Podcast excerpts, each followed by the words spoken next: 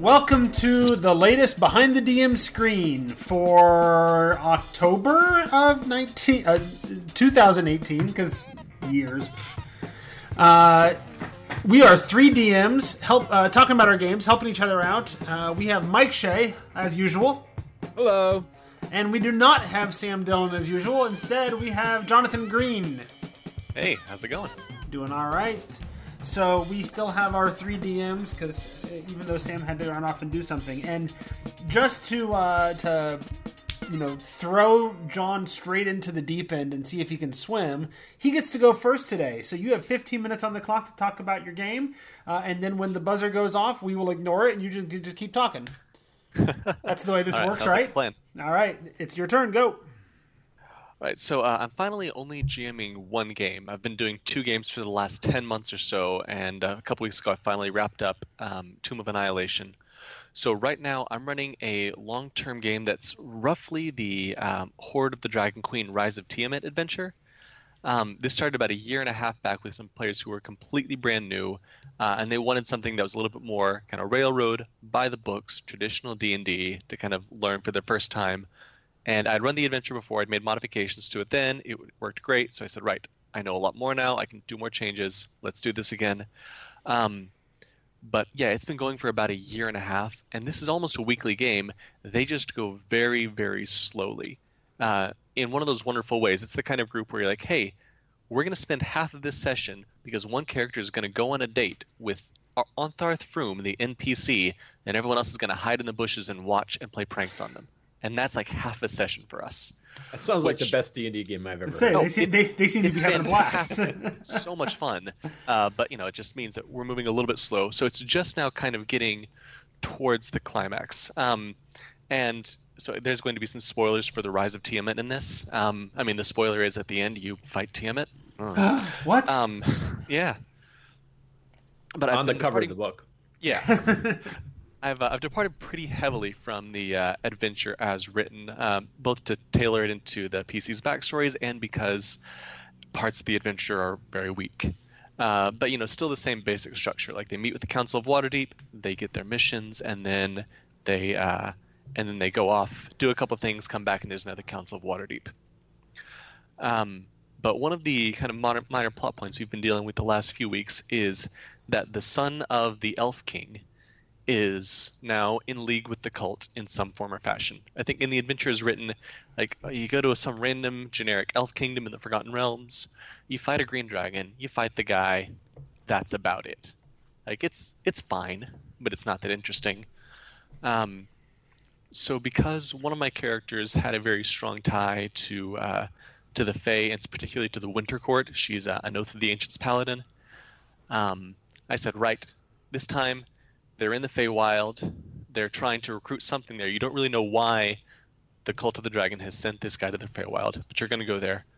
Um, mainly because I've been recently rereading a lot of the uh, a lot of the Dresden File books. I've been flipping Uh-huh. back through some old Fourth Edition stuff, and uh, you know, there's a lot of stuff on the Feywild, on the Prince of Frost, all that stuff. So I just started like, right, I'm just going to pull from everything. Every gonna single every single time I read a Dresden Files book, my my campaigns completely change. like every single Yeah. time. Uh, I don't know what it is about reading those books. I know. I mean, other than there's obviously a lot of creativity in them, but like every single time, I'm like, oh. I'm going to do something like that coin thing with the, the fallen angel in it, or or uh, something. You know, Oh yeah, those- every those- every those single time, just adventure fodder. every And, single uh, time. Yeah. and especially the way they treat the Fae. It's just it's really great, and I've loved it. So like, right, okay, now we're gonna go to the Feywild. Things are gonna happen. Um, so Jeff, I don't know how far you are in, are in the books, but at one point there is a kind of big party that happens in the Winter Court, Uh huh. and uh, we had something similar there. They had kind of a safe passage to the Winter Court, and then they're dealing with, um, you know, Queen Mab and Maeve, and then it's just basically. I went through old fourth edition stuff and stole Feylords from that. I went through the Tome of Beasts and uh, stole more Feylords from that because Uh-huh. there are a lot of really neat ones in there. So from Midgard, and basically it's just this whole menagerie, and then you know, trying to make deals and agreements and find out which okay this fairy wants that this fairy wants that here's how we can do this to get the information but once it was all said and done they finally find out right this guy is actually being held prisoner by the baba yaga and the cult like basically sold him as a prisoner in exchange for information from the baba yaga we're going to go rescue him and that way we're going to get all the elven army on our side when we actually go to face tiamat so the last two weeks we've been going through the old first edition slash second edition slash fourth edition module, Dancing Hut of the Baba Yaga. Oh, okay. And have you ever read that one? I don't It's- think I have, and I guess I didn't even realize they updated it for fourth edition. So yeah, so it's I think it's in Dragon. Uh, it's in one of the magazines. 83, Okay. And then Dungeon like or sorry Dungeon 83 and then Dragon like 196. Uh, so they did a big update for fourth edition, and um, then there was some stuff in a second edition one, but it's one of those as a GM, it's both painful because it's the whole thing is a giant tesseract. So from every room, there's an exit to five or six other rooms. You know, in this 48 room weird dungeon, and uh, It's inside of a tiny hut. Yes, yeah. You know, and the hut runs around on chicken legs, and you have to fight it, and then it tries to, you know, it'll try to kick you over outside of the fence, and um, you know, warring factions and other people that have come to petition. Uh, so part of it suffers from that kind of first edition problem of, right, it's some generic rooms. We expect the GM will fill in the details, Right. but yeah, sure. And then here's some monsters. Um, the fourth edition update is very good, but still falls into that fourth edition, you know, kind of trap of every room is a specific set piece encounter. This Uh-huh. is how it works. So there's a lot of trying to find balance in between all of those, but it's also an excuse to basically say, okay, what is the weirdest things I could possibly come up with or could be in this hut, and we're just going to put it in there. Um, so the party is a little bit light on magical items. Like, right, there's all sorts of magical stuff in there. But because they're so scared of the Baba Yaga, they just don't touch anything. It's like, yeah, here's the Eye of Vecna. Like, no, we're not touching that. Of course not. Oh, you find this room and here's all this magical armor the Baba Yaga's collected. Nope. It's probably cursed. We don't want any of it. We know not to make deals with Fae. We're not, not going to take anything from fairies. So this has been something completely new in my GMA experience, where I'm trying to give the PCs magical items and power, and they won't take them. and they're turning it down and they're like, no, we don't want it. Like it's this has never happened before, so Uh-huh. that it's been a weird set of circumstances. Um, the one exception, so this is something that's in the first edition module, it's in the fourth edition one. For some reason, in one of these museum rooms that the Baba Yaga has, there's a Soviet tank, like a World War II, I think it's like JS1 Soviet tank, That's awesome. and it's just there Uh huh. um, so, you know, one PC manages to climb inside and it starts pulling levers and things like that. I'm having them roll percentiles to see what happens. Another PC goes and like, oh hey, this long barrel looking thing, metal tube out the front of it. What's that? Looks down. Um, and you know, because the dice hate PCs, uh, one PC was looking down the barrel when the tank went off. Um, so you know, the rule for ruling for that is roll every dice that's currently on the table. Um, yeah. So anyway, lots of weird, weird things like that. So eventually they go, they find the Baba Yaga, they fight her, they rescue the guy they're supposed to. Great. So where I'm at right now with my game is I've got to now pull everything back from just dialing everything up to 13 and craziness in the Feywild, and I'll be like, okay, right. We've got to focus back in because there actually is a cult who's trying to take over the world and resurrect a god, and I've got to try to ground everything back into yes, here's serious, norm, serious, quote unquote, normal D and D again. Uh huh. Good good luck Uh, with that. Yeah, yeah. Um, so they're about to go to, I think, the third Council of Waterdeep, and then, as the book is written, there's two kind of missions that are left. One is going through this old wizard tower, which you know is kind of fun. There's some neat puzzles there, but it's nothing too special. Like it's the kind of thing where you steal two or three ideas from it, but don't actually need to run it. Uh, and the other is they have to go and basically make a temporary alliance with the Red Wizards of Thay. Now, um, when I ran this the first time three years ago, I actually stole an idea from you, Mike, because as part of the mission to Thay, they have to uh, basically the Thay and say, right, we're not going to hurt you, it's going to be fine. But then they have this weird dream psychic attack, Mhm. and you know the, the Red Wizards try to torture them in their dreams. So they get the information but don't actually break their word, blah blah blah. and there was something that you had posted back in the fourth edition days about using the Jenga tower from Dread to basically represent someone's mental state. And um, I found for like psychic battles and things like that, this works great. So that's kind of on my list of things to do right now. Is as the Red Wizards try to torture them, get information from them, see if they'll rake, use the Jenga tower to physically represent that. And none of them have played Dread before. It'll be a good way to mess with them a little bit, and in my experience, a really fun game. But the other thing, the Wizard's Tower, I need something.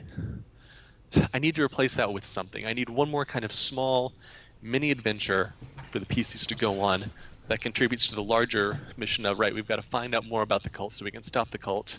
What's the, what's the MacGuffin for the Wizard's Tower? Remind me. They think that they that they can get the blue mask. Okay. Um, because you know there's the five dragon mask. They think they can get the blue one.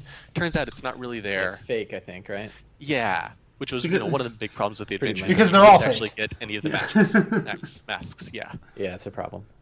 I just I had them be the real mask. I just let them So- get masks They uh, they got one of the real masks once, Yeah. and they had it.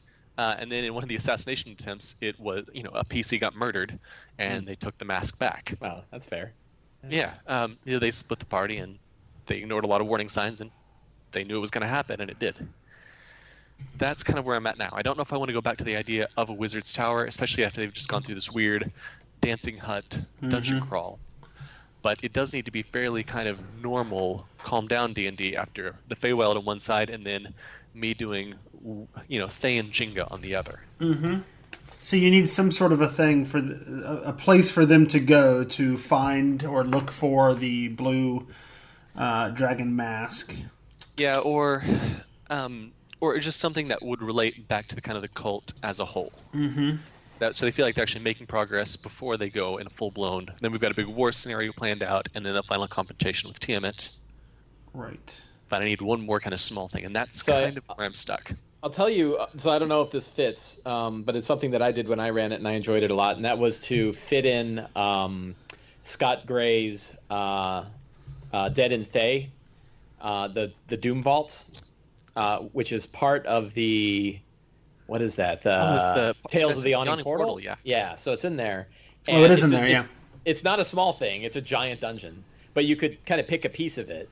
And um, so in in in my game, um, uh, what's his name? The the main big bad, the big bad wizard, Yes, uh, s- uh, starts with an S. Sarah. Sarah uh, Sarah Saravakis, not Saravakis. yeah, something like that. That's the guy from Baldur's Gate. I Um, know who you're talking about. yeah, right. So um, he was a red wizard. I had I don't remember if in the book he was a red wizard, but in my version he was a former red wizard. Um, and he uh, his he he had a phylactery even though he wasn't a lich. He had like a thing he was starting to work on, and that was in the Doom Vaults. And the other red wizards said, "We can't legally let you into the Doom Vaults."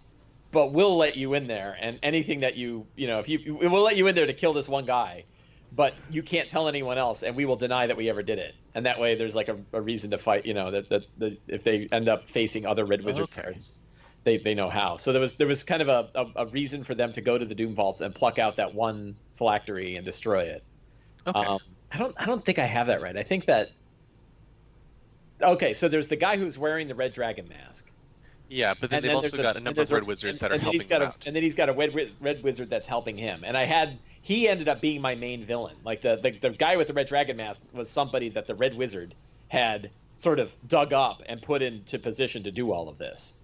And they knew that they had to do something to get rid of the red wizard. And and you know three rogue red wizards told them go to the doom vault. We'll let you into the doom vaults and you can go do it, but we'll deny everything. And it was a fun way for them to sort of go into this dungeon in Thay and and you know get to the phylactery vault and pluck that one phylactery out and destroy it.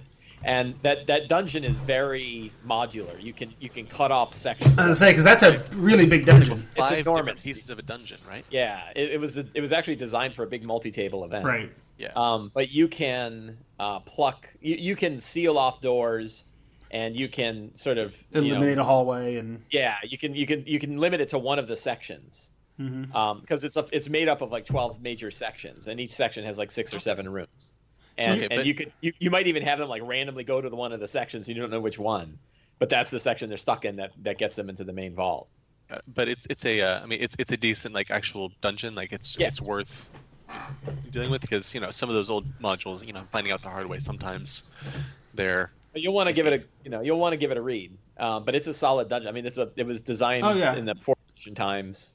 okay. Yeah, you know, they're they're crazy. They're good dungeons, uh, and they you know every room is detailed and whatever. Um, Yeah. They are. Got neat stuff. It is it is big. I don't know how long of a sidetrack you're hoping this becomes.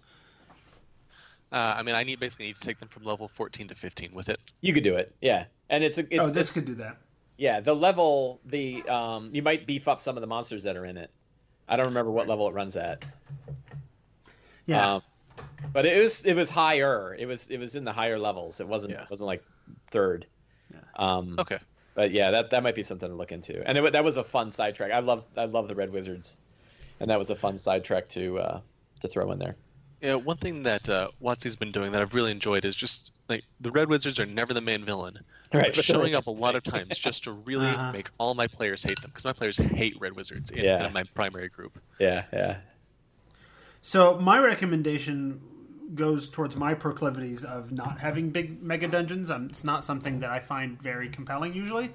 Um, so I like nice little short dungeons, and you wanted something that had a lot of like evocativeness to it. Um, And it occurred to me that there is a dungeon that could be beefed up and reskinned. It's designed for like seventh level.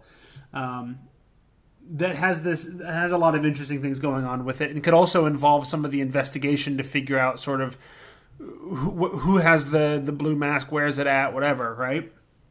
Uh, and that is a, an adventure in, called "The Laystone of the Indigo Star," uh, written by a certain Mike Shea. That for- sounds really familiar. yeah, in uh, Kobold Press's Eldritch Lairs book Uh, Lightstone of the Indigo Star. of the Indigo. Star. It's yeah, it's in Eldritch Eldritch Lairs. Eldritch, yeah, Eldritch Lairs by Kobold Press. Yeah, so I found um, that to be a really interesting and evocative uh, uh, adventure for just a short little thing. It's got a little sort of investigative piece of figuring out, hey, what's going on, uh, and then a, a, a fairly short dungeon. It's like what, six rooms, seven rooms? Uh, it's no, little 10. bigger. 10, Yeah, 10 it's like- rooms. it's like ten or eleven. It's got 10 rooms, and at the end, there's a void dragon, so you can pull out some of the Tome of Beast, uh, really cool, weird dragons.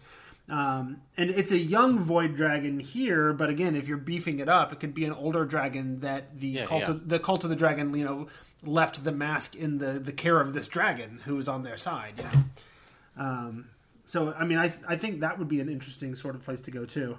Um, it's an it, it's it's got lots of weird things going on in the in the dungeon that I think is is fun and interesting. So, Okay. I don't Yeah, know if, if I don't know if Mike wanted to talk more about that, but since he since he wrote it, he remembers it. Yeah, it's a, it's you know it's a it's a good one, and it is a nice a nice one to have sort of a thing locked at the end. You know, whatever Right. you have at the end.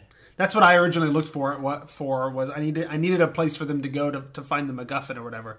So I was just going to replace whatever the, the Indigo Star thing is and, and put my MacGuffin in there uh, and reskin some things, and I think it would have worked well for that. It, it- I ended up not use, needing it, I- I think, but um, it would. I think ever since then it's been in, in the back of my head.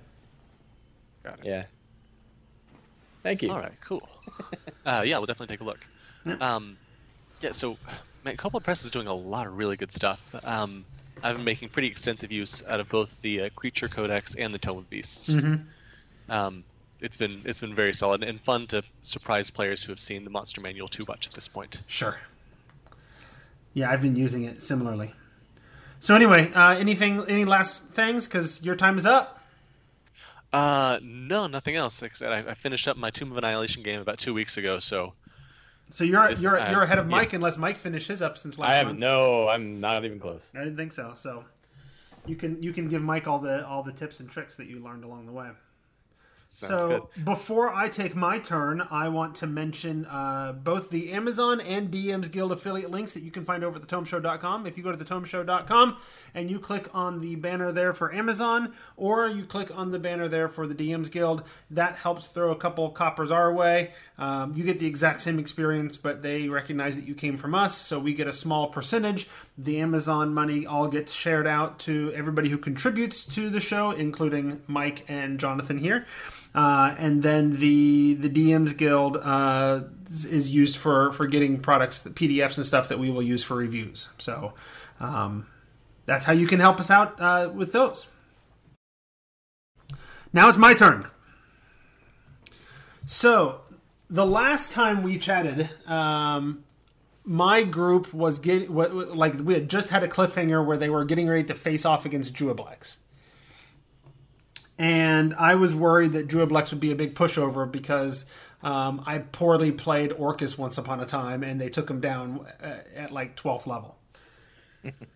um, and then Mike gave me a bunch of advice on how to beef up the demon lords, and it worked really well, Mike. Yay! Yeah. I Uh, always, every time somebody says something, I'm always worried to be like, "Man, I tried what you told me. Terrible." Yeah, no, it went really well. advice.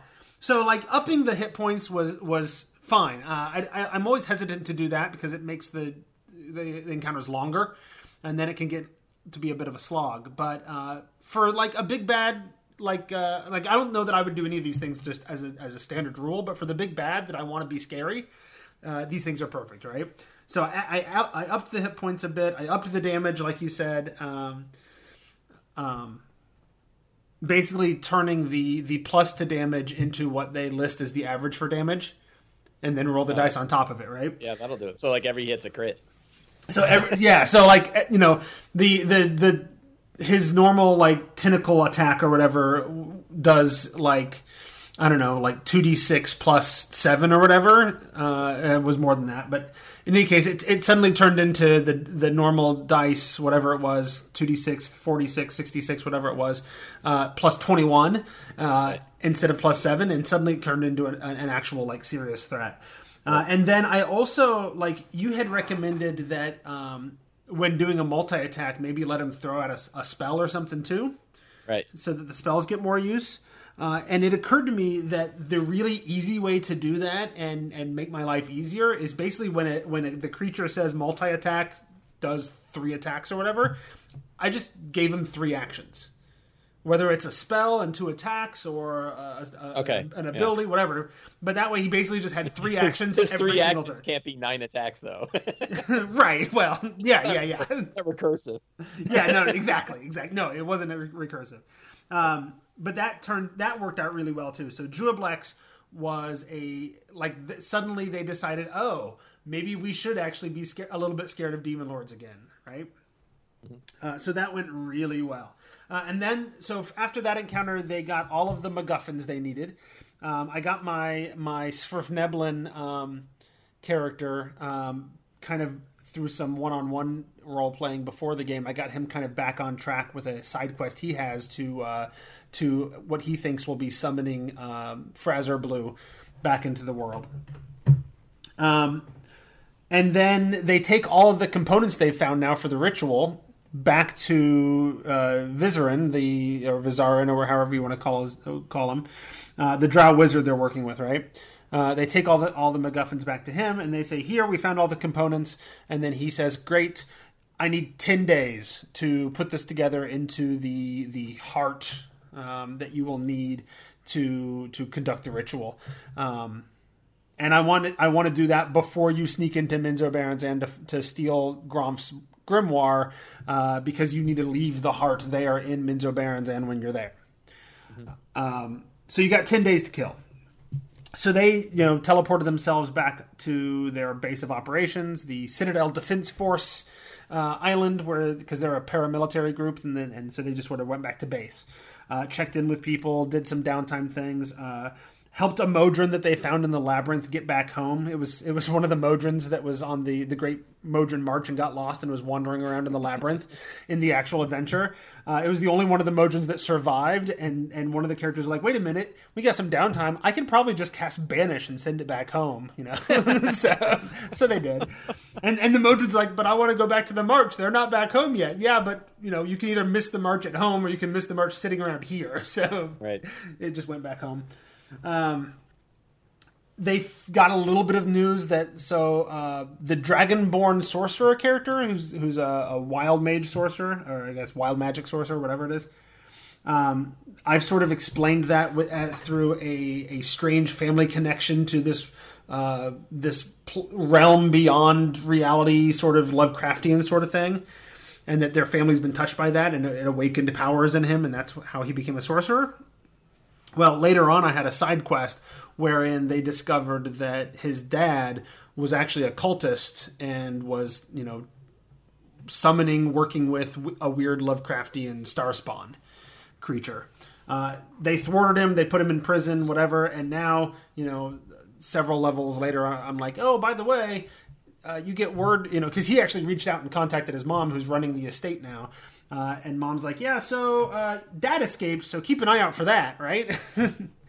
um, they don't know how he escaped. Weird things, right? So, so my storyline is going to be that he has escaped and is now um, in, involved in this, you know, getting back to his cultist ways, right? And, and involved in this ritual to to summon things from this land beyond the stars or this realm beyond the stars, which happens to be tied to the larger sort of meta story that I've created.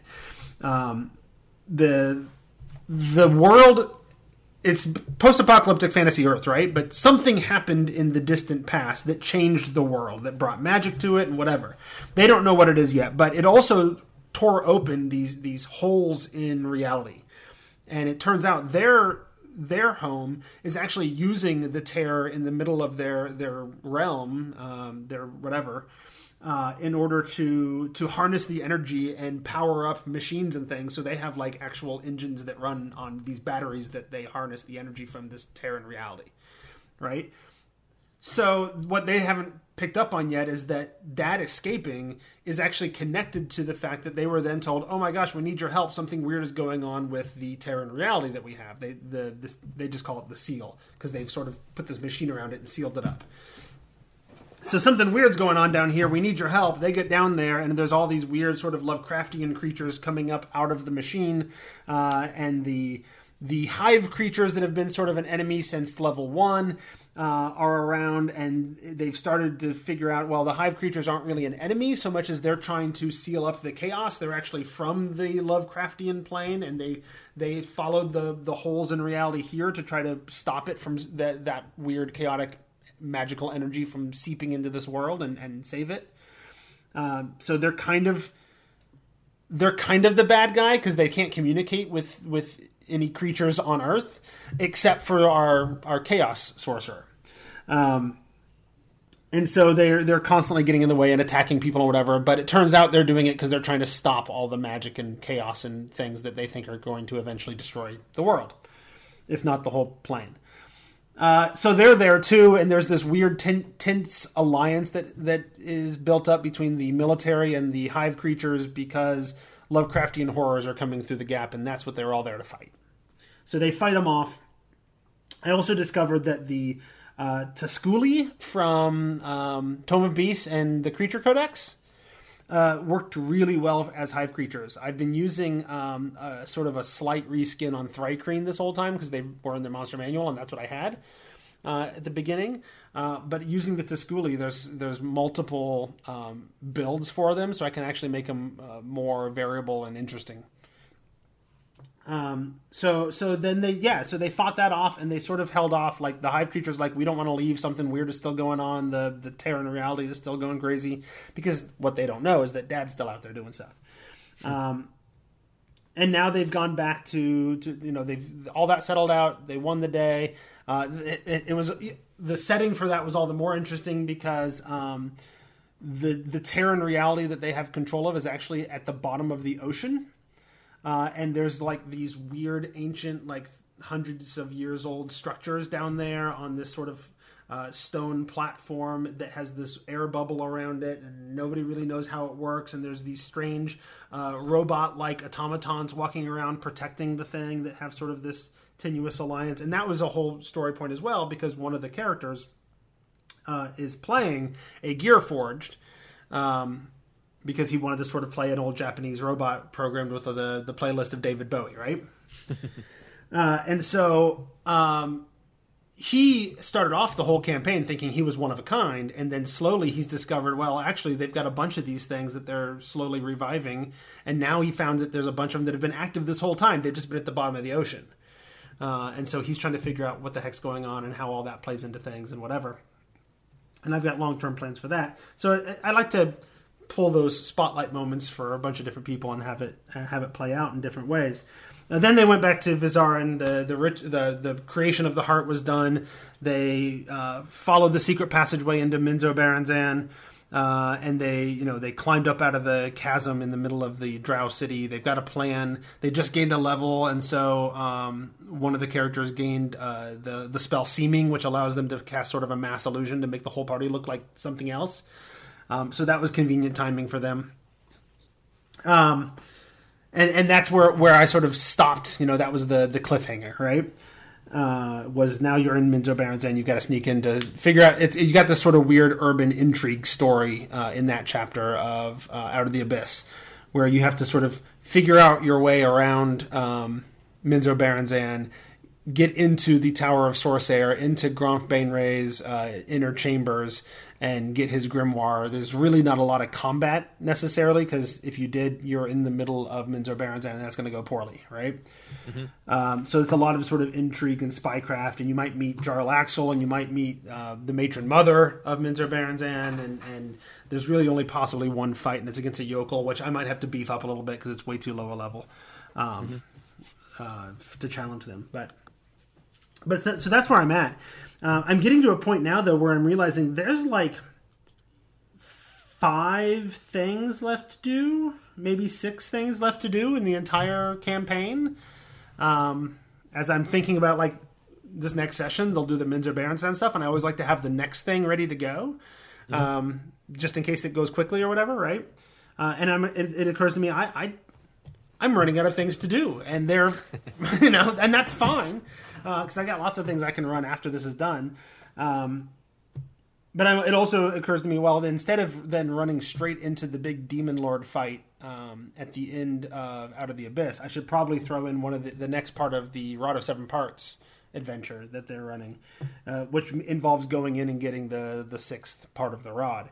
Um, turns out you don't get the seventh part of the rod until you actually go face the big bad guy because he has it. Mm-hmm.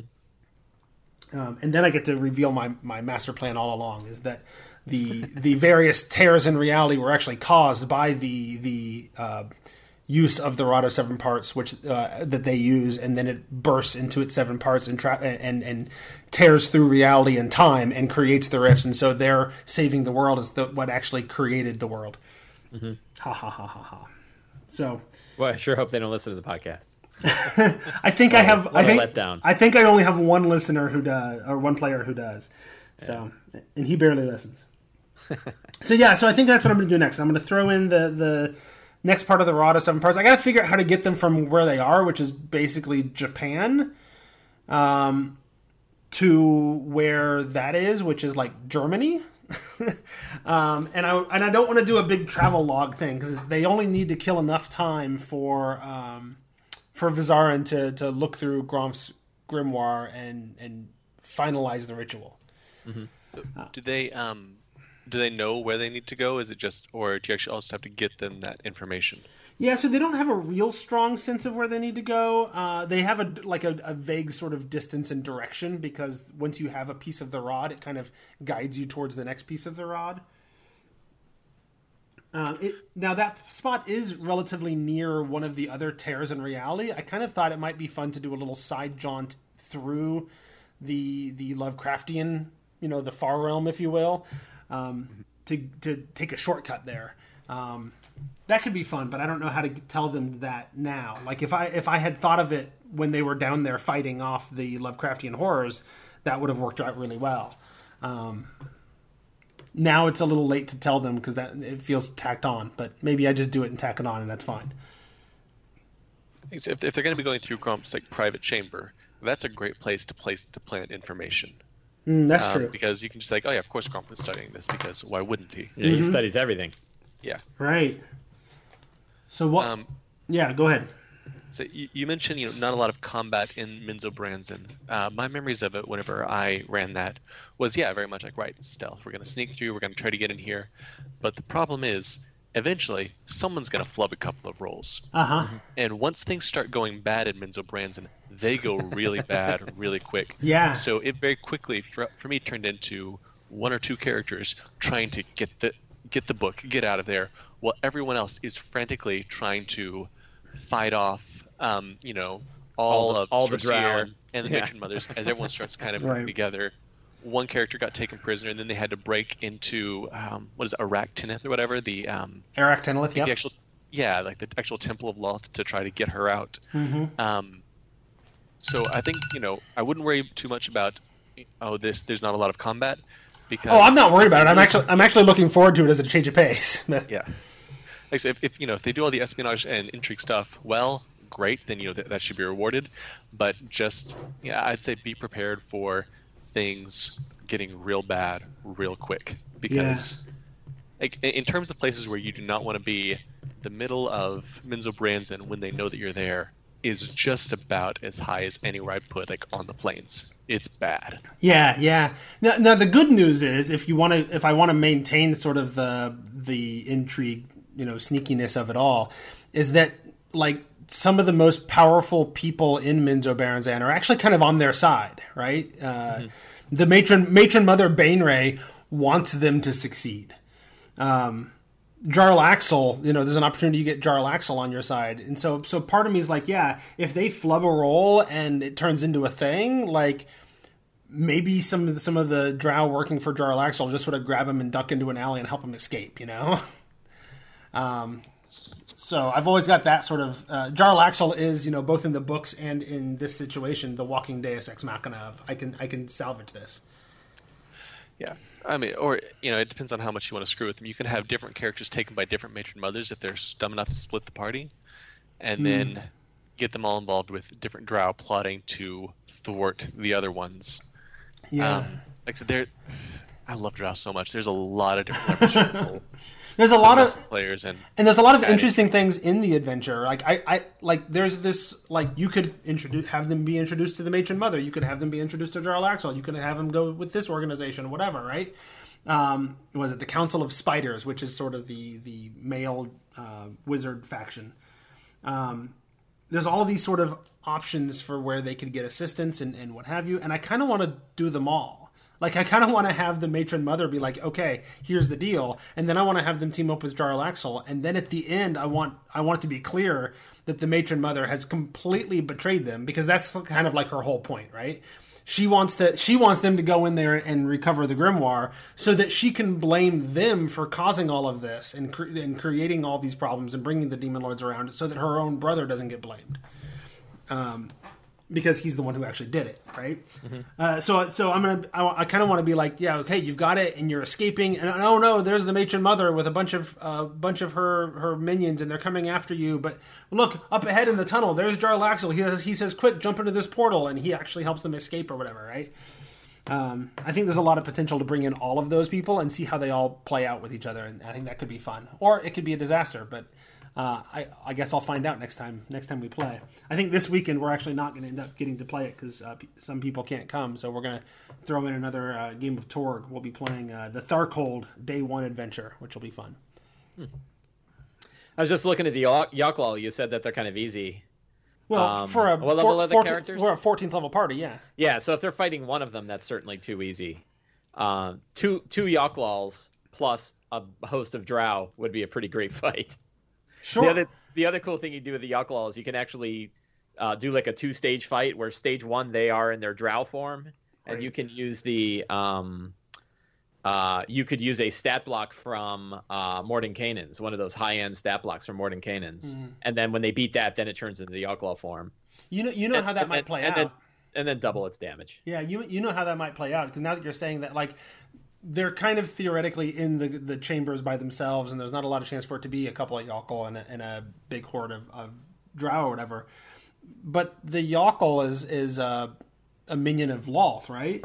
Um, there's no reason that it, you know, once freed or whatever, wouldn't just immediately reach out to Matron Mother Baenre, and that's when the betrayal happens, right? So, so they're fighting the one, and then suddenly a Matron Mother and Chosen of Lolth shows up with a, a Yeah. horde of, of Drow, and now it becomes an escape.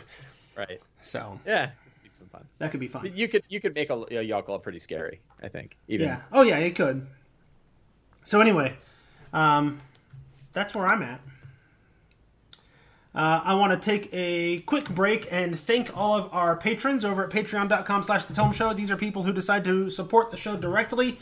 Uh, I want to thank Keith Bryan, Jill Sanders, Leonard Pelche, uh, Jeremiah McCoy, and Doug Palmer. And I feel like there's more, but um, I haven't reloaded the page in, in a little while, so I might have missed some. And if I missed you, I'm sorry.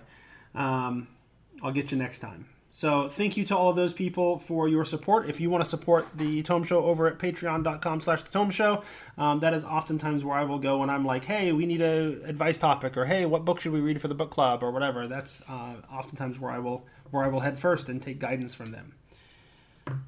That's that. So Michael W. Shea. E.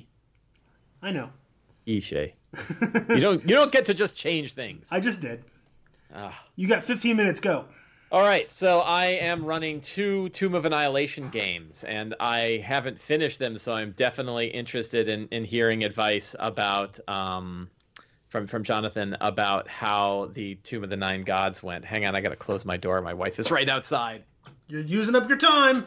I know, but she, she came down to pet the kitty, and she's gonna hear all about it. So both groups, uh, one one group, my Wednesday group, uh, just uh, got the nine, uh, the eighth cube from the Yuan-ti. So they have the cubes from the Red Wizards. They have the cube from the Yuan-ti. They have one last, um, tomb, uh, one last uh, Trickster God shrine, and then they're ready to go in. Uh, my other group actually went in. They've now, I think they've had. Did they have a full adventure down there? I think they've had one full adventure. Yes, they did. They had one full adventure down in the tomb itself, and I, I do have a, a troubly a troubly bit that I'm that I'm I could use advice on. Okay. Um, I really am loving it. Uh, I think that the whole adventure changes uh, the minute they go into the tomb, and and I like I, I felt that way when I read it. I feel that way as we're playing it, and um, I don't mind that, but it's like I, it's something I want to be aware of and something I want the players to be aware of. That like, you know, the big open world, heavy character driven game that's been going on up to the point where they walk into the tomb is one game, and now they're in the tomb and it's something completely different. Um, I'm particularly worried about these characters who have amazing depth and really interesting stories. Some of them I love dearly, and they're going to get crushed by like a big rolling thing. So I'm, you know, Yeah. always I'm worried about that.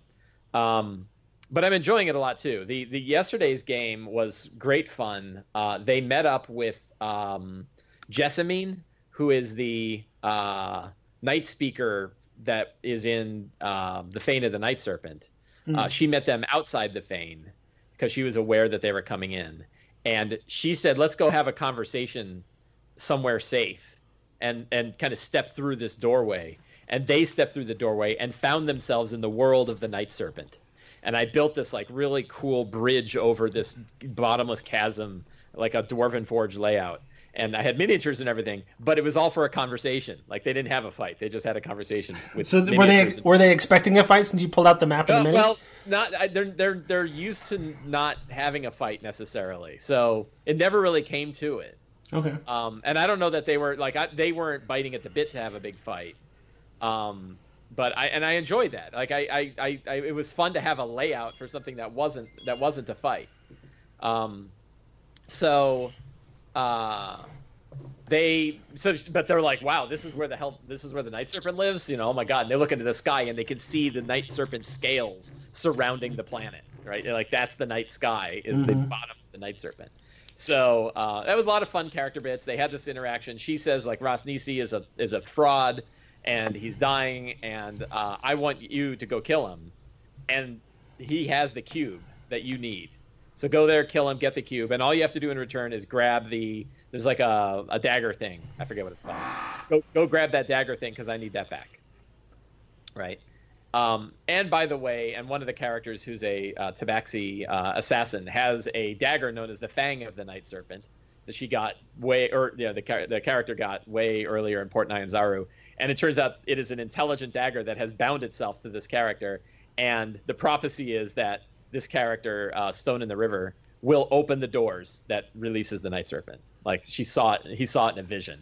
I was like, uh oh, how's that going to play out? Like, why would I do that? So that's just a fun character thing that I don't know where where it'll go. Um, and then they went and they went into Ras Nsi's place, and Ras Nsi said, "You've been talking to that fool, haven't you?" like she doesn't know what she's talking about, uh, and you know whatever she fed into your head is lies and illusions because that's all she does. And they're like, yeah, we don't like you, we're gonna kill you. And they had this huge fight, and they learned from Jessamine that the bodyguard of Ras Nsi is in love with one of Ras Nsi's concubines.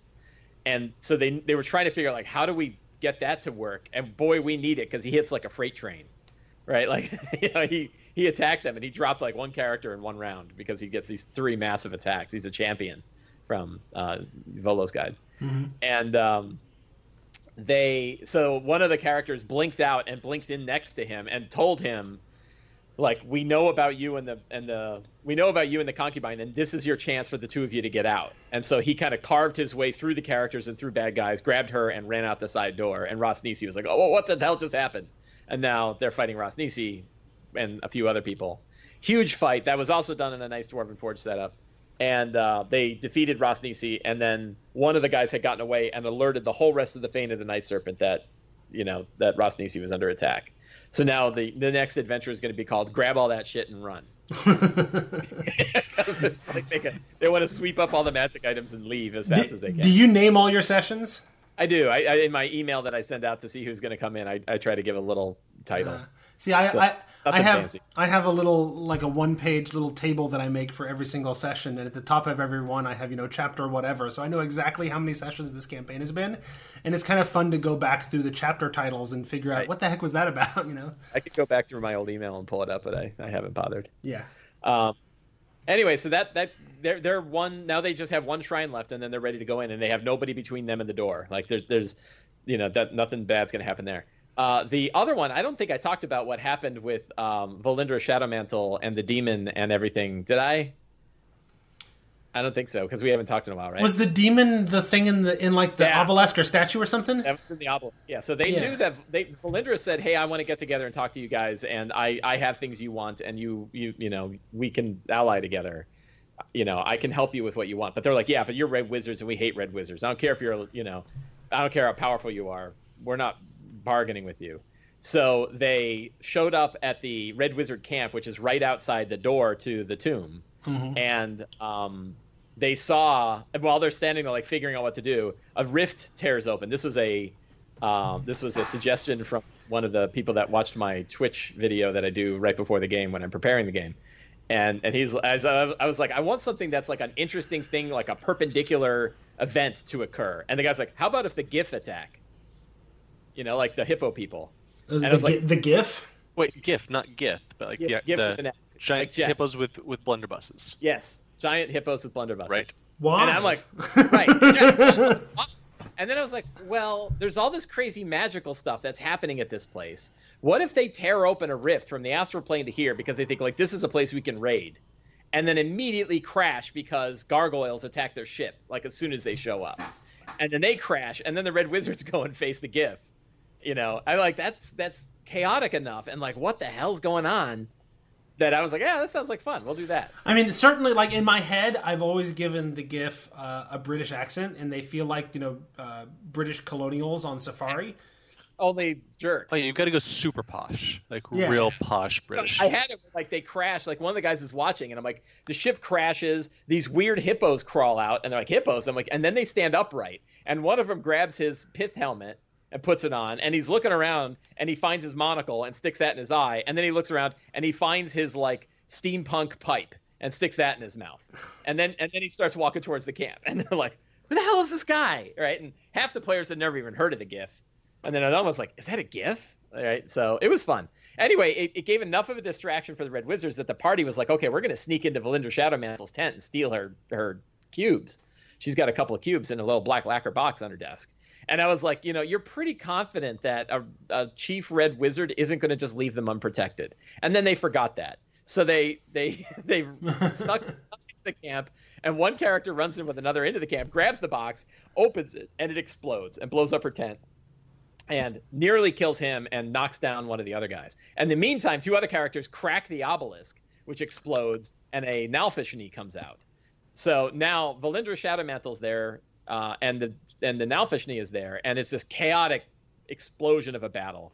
Valindra casts uh, Finger of Death and kill and hits one of the characters in the chest. It knocks him down, and he looks down and realizes as he's staring into the hole in his chest, he doesn't have any internal organs anymore. He is all made out of plant stuff, and it's because he's cursed by Zuggtmoy. And over the past like month, Zuggtmoy has just replaced all of his organs with plants. And the actual, the you know, Punchy is the character's name. He's a, um, a Kenku samurai, and he's no longer a Kenku samurai. He's a plant plant samurai and and he's like, "Wow, uh, what do I do about this?" like, you know, and one of the other characters sees it, and he's like, "Punchy's dead. Like, you're something else. You're not Punchy. You're walking around like Punchy, and you're talking like Punchy, and you think like Punchy, but you're not Punchy anymore. Punchy Punchy died fighting the King of Feathers, so that was fun. Um, so it was this incredibly explosive, chaotic battle. Valindra's beautiful visage is is ripped apart by a turn undead, and now she looks like her full lich. She's throwing disintegrates. She's blasting the Nalfeshnee, and the Nalfeshnee rolls two crits on her, and it grabs her in one claw, cr- and it's crushing her. And as her bones are crushing, she looks at it and casts Power Word Kill at the same time, and both of them die. So that was that was cinematic.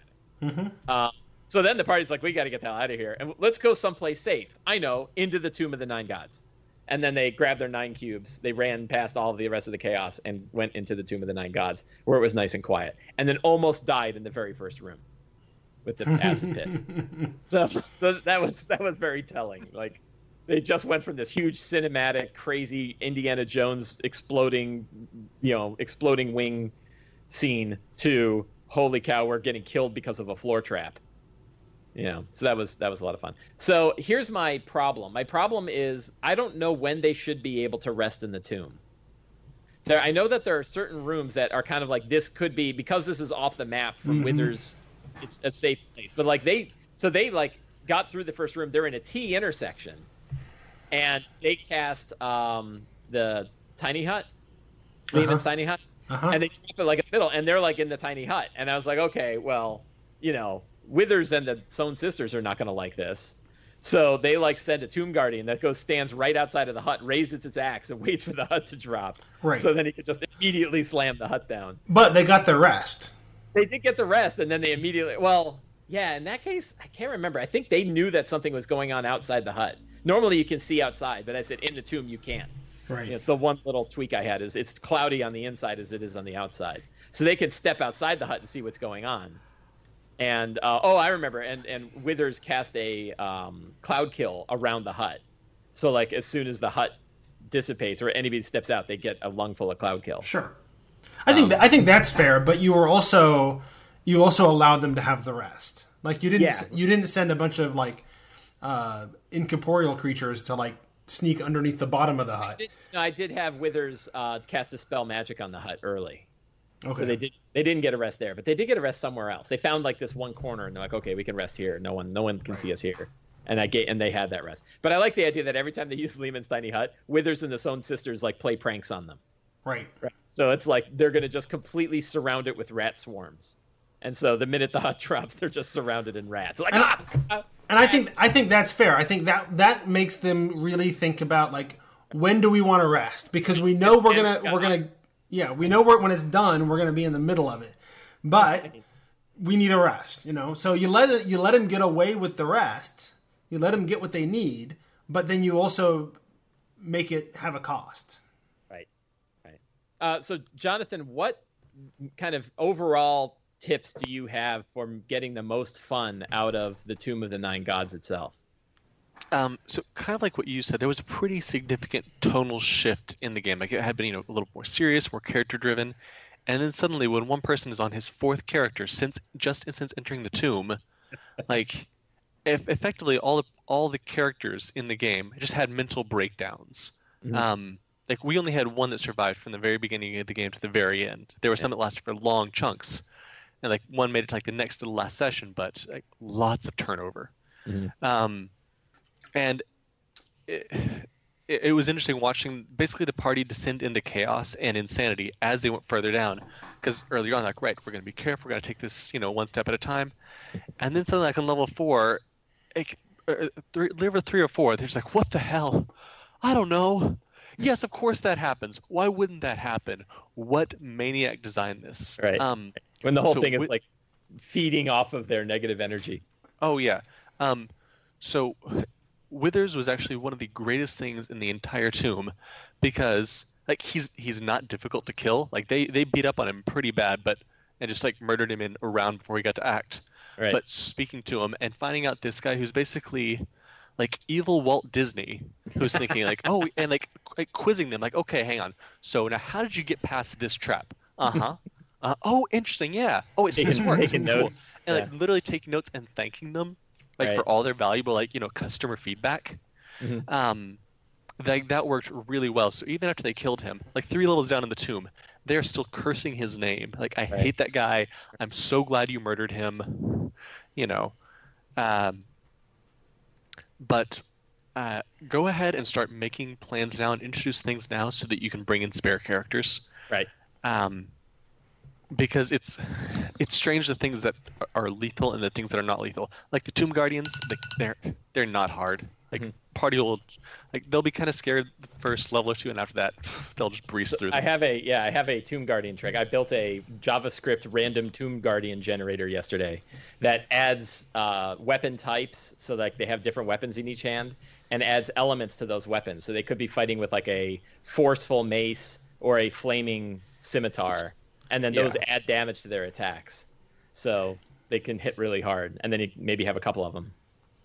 Yeah. Um. So most of the uh, most of the fights are not that bad. Like even the Beholder fight, Hmm. uh, it's in a weird environment, and that makes it difficult. But the actual, you know, by that point, they are the party gets so loaded up with magical items Mhm.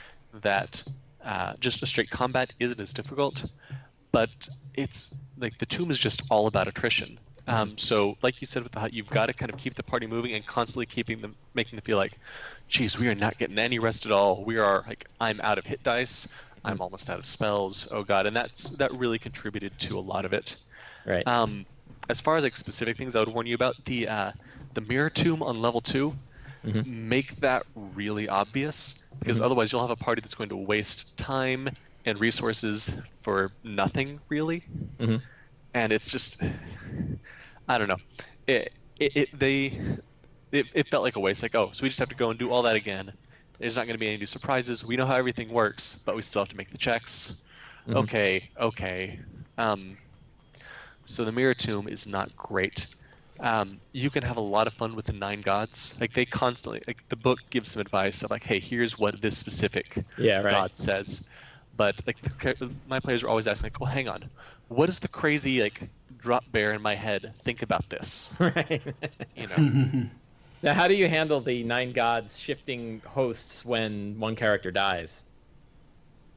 um, so usually I just had it go back and inhabit whatever the original item was. Okay. Um, where that got really tricky was when one character dove into a sphere of annihilation with I think three to four of the of the um, artifacts because he had the bag of holding with him, wow. And so half the gods just were immediately wiped out of play. Um, yeah, and and that so that did get tricky. So by the end, they're like, okay, well, this isn't the best god that we've got, but it's the only one we've got left. So here you go. Hmm.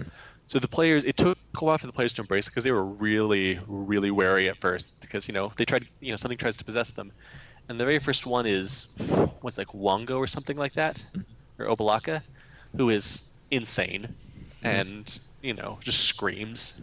yeah. So it took a while until they realized, like, oh, these are very powerful and we want them. Yeah. Right. Right. They they figured that out. They got. I, I don't remember. Hang on. I'm just looking it up. Uh, which one they got first? Uh, it was Area 10. Sorry, I'm looking up in D&D Beyond. Uh, and that was one that made them. Uh, that was Obo'laka. Yeah, because it doesn't talk to them. It just literally turns into a, like a dust panda and screams at them and then tries to possess somebody. yeah. Right. Um, so it, it gets pretty tricky. Um, once they get down to like level five or six, the the lethality really shoots up. Mhm. Like those four armed gargoyles can really just pack a punch, and they'll just pummel some characters. right. um, level six. I don't know what it was about level six for my group, but they they went through people. I think we lost like four or five characters at that point. Mhm. Um, like devils getting summoned. Uh, they accidentally there's like this one section where there's like five different uh, wardrobes, and they decided to open all of them at one the same time Oh, no. for some reason. Yeah. Um, so that nearly wiped the entire party. Sure. Like lots of small things like that where if like very silly mistakes can just decimate everyone. Yeah. So it's it gets pretty unpredictable, but um, there I, I think keeping that kind of constant feeling of we can't rest, we've got to keep moving, we've got to keep moving, Mhm. um, which I did in my game by having the death curse accelerate. Mhm. Uh, so rather than playing like the meat grinder mode or whatever, I could start off yes, everything is normal, and after 40 days, now you only save at a DC 15 or higher, Yeah. and then right. at 60 days, like okay, death saves now only go away at a long rest. Right. So the players had this pressure, like, okay, guys, if we don't stop this, we're just going to stop healing. we at will all. die. Yeah. Yeah. right. Huh. Um, because I didn't like the oh, some random person hired you and you have 80 days to stop her from dying. Right. Right. It's dumb. That I mean that could- we we had that conversation at length. I think when we originally reviewed the adventure, right? That there's Yeah. there's issues around the the hook. Um, you know, yeah, but But tweaking it inside the tomb is really interesting. that's yeah, that's an interesting. T- uh, and you way can play doing that it. a few ways. You could also play it with the fact that you're closer than everyone else is, Uh-huh. so like you're being more directly affected by it. Yeah. I kind of like that. Uh, But uh, yes, I, but the one thing I would say, because characters are going to die, like it's just going to happen. So um, having the uh, one of the hags, you know, steal a hair to make a clone, so Right. you can introduce like a crazy, an insane clone of one of the characters. yeah, I, I've already got um, plans for that. Yeah, I think I, I used some. that are going to show back up again. Yeah, so I think I had some people that were trapped in that were in the mirror of life trapping. Right. Um, there's a weird bottle with a genie inside, and I just said like no, there's there's also this genie's uh, Genasi servant that became became a PC. Right. Like so, I, I inserted a lot of Yeah, stuff right. as we went, and players are able to just kind of jump into that character. Pretty How, how how do you feel about going through the entire adventure, building up these characters, and then all of a sudden having to switch inside the dungeon? Yeah, they die 12 times. Yeah. Um, it was so for the most part it was it was okay. Um, Okay. so the one character who was kind of the heart of the party somehow stayed alive. He was a half orc bard, and that half orc resilience, where you stand back up at one hit point, was the single defining feature of the entire campaign. Um, you know, one guy like he, like his kind of pr- fighter friend or whatever got killed by the hags in the next to last session, and it's just like he had survived the entire game up till that point, and then that was it, and that was pretty disheartening. So by the end, there were some char- there was definitely some players who had just kind of checked out. You know, once you're on your fourth or fifth character, it's it's really hard to care. Um, but like overall, everyone enjoyed the game, but there was definitely this weird kind of burnout of like we've just got to push through this damn tomb. Um, Yeah, and there's something about like how much effort they've gone to to get here, and then they just die, and then somebody else that's in the tomb comes and does it for them. Right, yeah, You know, like why did I show up when they could have just done it? right. yeah, So I don't know how to deal with that. I'm not a I'm not a killer DM at all. I like my long stories, and I like to have lots of character depth. So yeah. I And don't, I don't know what I'm gonna do. I mean, I, I had warned the players long in advance, like this is going to happen. Just so you know, there's this Right. big death trap at the end of this. So Yeah. everybody knew kind of going in, and they were prepared. yeah, But there's uh, knowing and knowing. Now. Right. yeah. Uh, what I did find it it almost helps to have like if you've got one player who's the kind of like yeah no I'll push the button and see what happens sure Right. Yeah, that's Um, different. You know if one guy goes through five characters and everyone else kind of basically gets to keep theirs that's much more different than everyone going through two or three right. Sure. I hope that happens. Yeah, I'll be curious to see see how it plays out for you, Mike. Uh, Yeah, me too. But speaking of massive character death, um, we're gonna bring things to a wrap because your 15 minutes has turned into your your normal Mike. show I asked a half lot of questions. Lots of questions. you do. That's fine, uh, and people enjoy hearing it. Uh, but we last time we recorded, we started doing a, a sort of a bonus question at the end of the episode. Uh, so the idea is people out there want to know, you know, have DMing questions, and they send them in uh, through you know Twitter or Facebook or on the Patreon or whatever through the Tome Show. Uh, and then I pick one that I think is the most interesting conversation piece. Uh, so I posted some some stuff on uh, Facebook and Twitter about an hour before we recorded, and this is the question I picked. It is from uh, at Lionheart07 on Twitter. Uh, and he wants to know about how we handle the use of graphic violence in our games.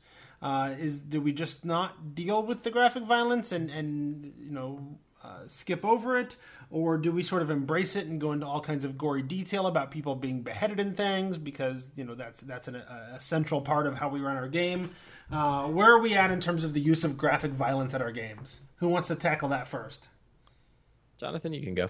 Yeah. Um, so I think the, the, the first immediate answer is this depends on the group. Mm. There are some groups that they do not want that at all. There are some groups that aren't bothered by it. Um, but as kind of a generic rule, I'd say that graphic violence is a DM tool like anything else. Like, um, so occasionally I make use of it, but not in a like every time you kill a goblin, like oh here's this big gruesome death scene and Kill Bill blood's going everywhere. Right. um, but when you need to establish that a rampaging demon is slaughtering townspeople or the aftermath of, if it's lower levels like gnolls, you know, that have come through, then it can be very useful in kind of setting the mood and setting the stakes. Because, you know, a bunch of bandits that go through town killing people, that's one thing. A bunch of gnolls that have gone through and have like, you know, partially eaten people and are, you know, feasting on the corpses and have just reveled in the violence, that's something very different. Right. So what I would say graphic violence has a use for specific story purposes, and if you use it sparingly and carefully, it'll really make players sit up and pay attention and really buy into certain things. Yeah.